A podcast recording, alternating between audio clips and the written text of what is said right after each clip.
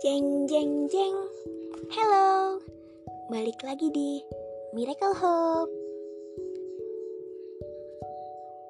Hmm, Lahir di tubuh manusia Itu belum tentu ngerti cara mengenali Mengelola emosi kita seperti apa. Nah ibaratnya kita dikasih mobil Tapi nggak dikasih tahu cara nyetirnya Kali ini uh, mencintai, menerima, menyadari, dan merawat diri sendiri. Nah, materi ini pernah aku dapat pas ngikutin webinar nih. Uh, pas itu dibawain sama Kak Anas. Oke, okay, stay tune. Menurut WHO atau World Health Organization, uh, usia remaja itu diawali dari masa puber hingga umur 24 tahun nih. Nah, tapi uh, untuk pemerintahan Indonesia sendiri atau biasanya kita lihat di sekitar kita akan dianggap dewasa kita kita sudah berusia 17 tahun. Atau kayak kita udah dapat KTP nih 17, 18 atau udah menikah kita itu udah dianggap dewasa bukan remaja lagi. Itu hal yang sering kita temui di sekitar kita. Nah lalu membahas tentang isu psikologis itu sangat terkait dengan usia teman-teman. Contohnya itu biasanya kita dengar istilah quarter life crisis atau KLC biasanya itu terjadi di sekitaran umur 25 tahun atau kayak peralihan antara remaja ke dewasa gitu. Uh, lalu kita bahas dulu uh, mungkin perumpamaan ya. Sesederhana ada Yang kita temuin di sebuah ruangan yang bikin dingin itu AC itu kan ada filternya ya. Jadi itu harus dibersihin sebulan sekali minimal supaya debu-debunya itu nggak nempel dan bisa berfungsi sebagaimana mestinya. Terus bayangin teman-teman.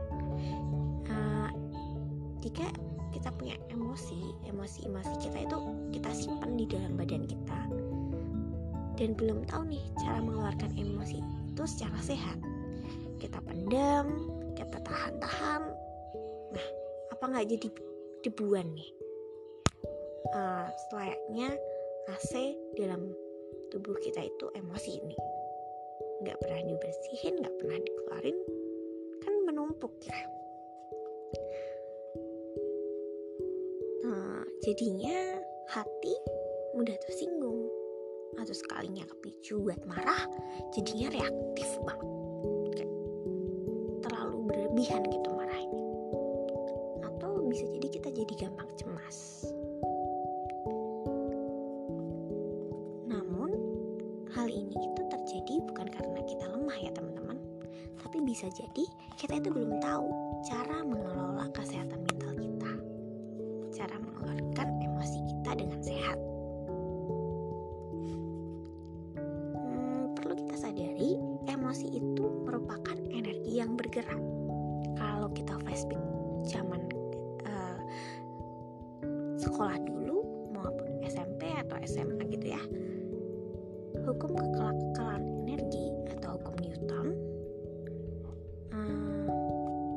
lagi ya, itu emosi itu energi yang bergerak. Emosi tidak dapat dihilangkan, tapi hanya berubah bentuk. Maka kita perlu tahu cara menyalurkan emosi secara sehat supaya kita tidak ada seakan-akan piring-piring UFO berterbangan pas lagi kita marah. Atau kita gebuk orang kalau lagi kesel. Karena hal itu bisa kita latih dipikir-pikir biasanya itu orang yang suka kasar orang yang suka main tangan otaknya itu belum matang secara emosi. Otak kita itu perlu dilatih supaya kita itu bisa menghadapi masalah dengan tenang, mengelola kecemasan dengan baik, dan lain-lain. Penting kita note bahwa kita bisa karena tahu caranya dan dilatih. Lalu kita bahas lebih lanjut tentang isu mental health. Atau uh, kita biasanya nyebutnya tuh kayak mental breakdowns gitu. Kita ketahui bahwa perspektif uh, kesehatan fisik itu kayak lagi flu. Pada suatu hari kita bisa flu gak enak ngapa-ngapain tapi kalau kita tahu cara menyembuhkan dirinya cara menjadi lebih baik kita bisa menghadapi flu itu. Nah sebenarnya orang-orang yang punya kecemasan tinggi itu orang pintar teman-teman atau highly intelektual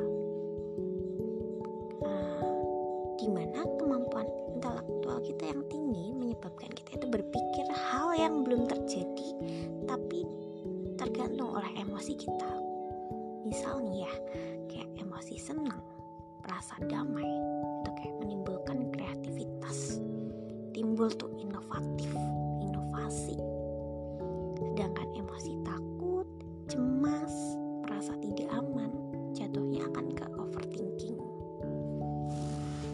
Lalu kita bahas lagi tentang kebutuhan emosi remaja gitu ya. Biasanya kan kalau kita bahas remaja itu kayak dikaitkan dengan emosi yang tidak stabil, pencarian jati diri gitu ya teman-teman. Jadi kebutuhan emosi remaja itu seperti sebenarnya seperti kebutuhan fisik perlu dikenali supaya kita tidak berlebihan dalam uh, meluapkannya. Kebutuhan itu harus dipenuhin. Hal ini tuh wajib teman-teman. Ada apa aja sih sebenarnya kebutuhan emosi gitu ya? Yang pertama itu butuh keseimbangan antara rasa antara rasa aman dan kebebasan. Yang kedua, kebutuhan untuk merasa dicintai dan didukung dan kita perlu sadari bahwa kebutuhan ini setiap orang itu berbeda-beda. Yang ketiga, kebutuhan untuk mendapatkan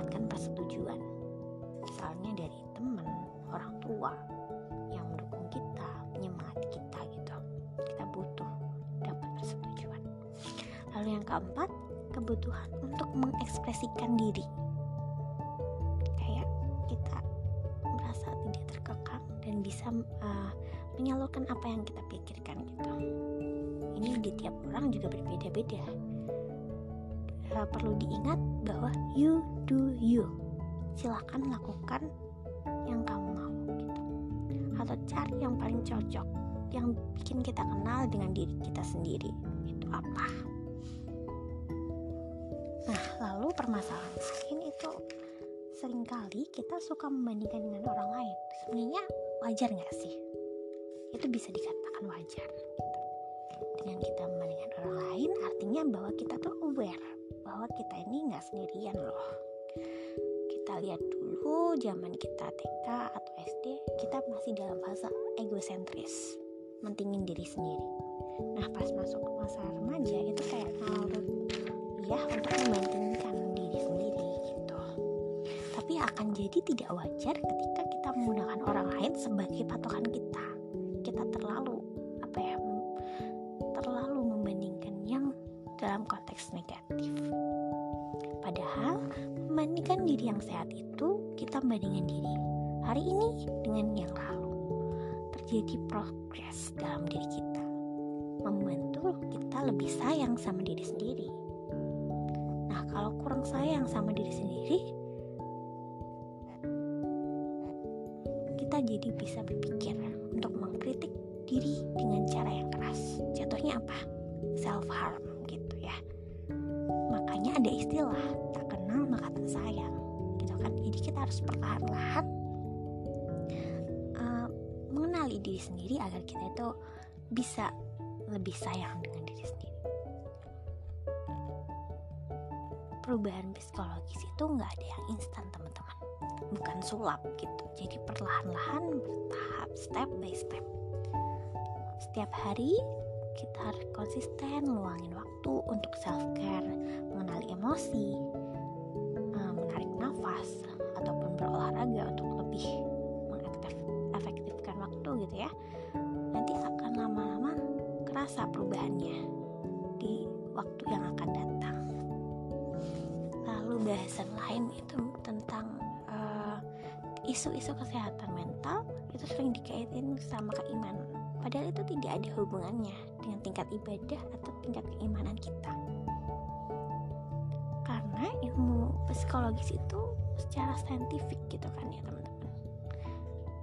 Kalau orang lagi depresi itu tidak dapat diartikan sebagai kurang doa atau iman yang lagi turun nih dia jadi depresi enggak yang aku yakini dan aku pahami dari webinar yang aku ikutin ini kegiatan spiritual itu membantu kesehatan mental tapi bukan penyebab utama. Ada seorang yang self healingnya dengan berdoa membaca Quran beribadah kepada Tuhan gitu ya. Tapi itu bukan jadi penyebab utama. Itu bisa sebagai alat gitu. Alat self healing membantu kesehatan mental tapi bukan penyebab kesehatan mental. Jadi kayak kayak bisa gitu dihubungin uh, kamu depresi karena kurang ibadah kali gitu. Nggak bisa teman-teman. Terus uh, ada sebuah kutipan gitu emosi makin sensitif dan intens sama tekanan teman. Kita jadi gampang tersinggung dan meledak jadi tantrum atau mood swing gitu ya. Itu uh, sering kali kita jumpai. Jadi kita juga perlu aware gitu ya. Hmm, karena emosi itu kan kayak hantu ya teman-teman. Kalau kita nggak kenalin dia bakal ngikutin kita bikin kita takut gitu. Terus mungkin itu sih uh, bahasan tentang cara mencintai, menerima, menyadari, dan merawat diri sendiri gitu. Kita harus paham bahwa kita harus membuat diri kita bahagia dulu, merasa cukup dulu, mengenali emosi kita dulu, baru kita bisa mengharapkan uh, kebahagiaan orang lain, kehadiran orang lain situ. Harapan aku semoga kita bisa self love gitu ya. Dalam usia remaja atau mungkin kebanyakan remaja akhir yang penuh gundah gulana gitu memikirkan hidup ke sana ke sini atau mulai merasakan quarter life crisis gitu ya mempertanyakan segala hal segala pemikiran apakah kita layak atau tidak di dunia ini gitu. Semoga kita bisa bersama-sama untuk merawat diri sendiri, mencintai, menerima, dan menyadari emosi yang ada. Semua emosi itu, karena emosi itu tidak terbatas gitu ya teman-teman. Makanya kita perlu kenalin. Nah, mungkin cukup untuk yang kali ini agak panjang dan mungkin membosankan, tapi nggak apa-apa gitu. Aku cuma mau cerita dan ngomong gitu mungkin sekian. Sampai jumpa di lain waktu. See you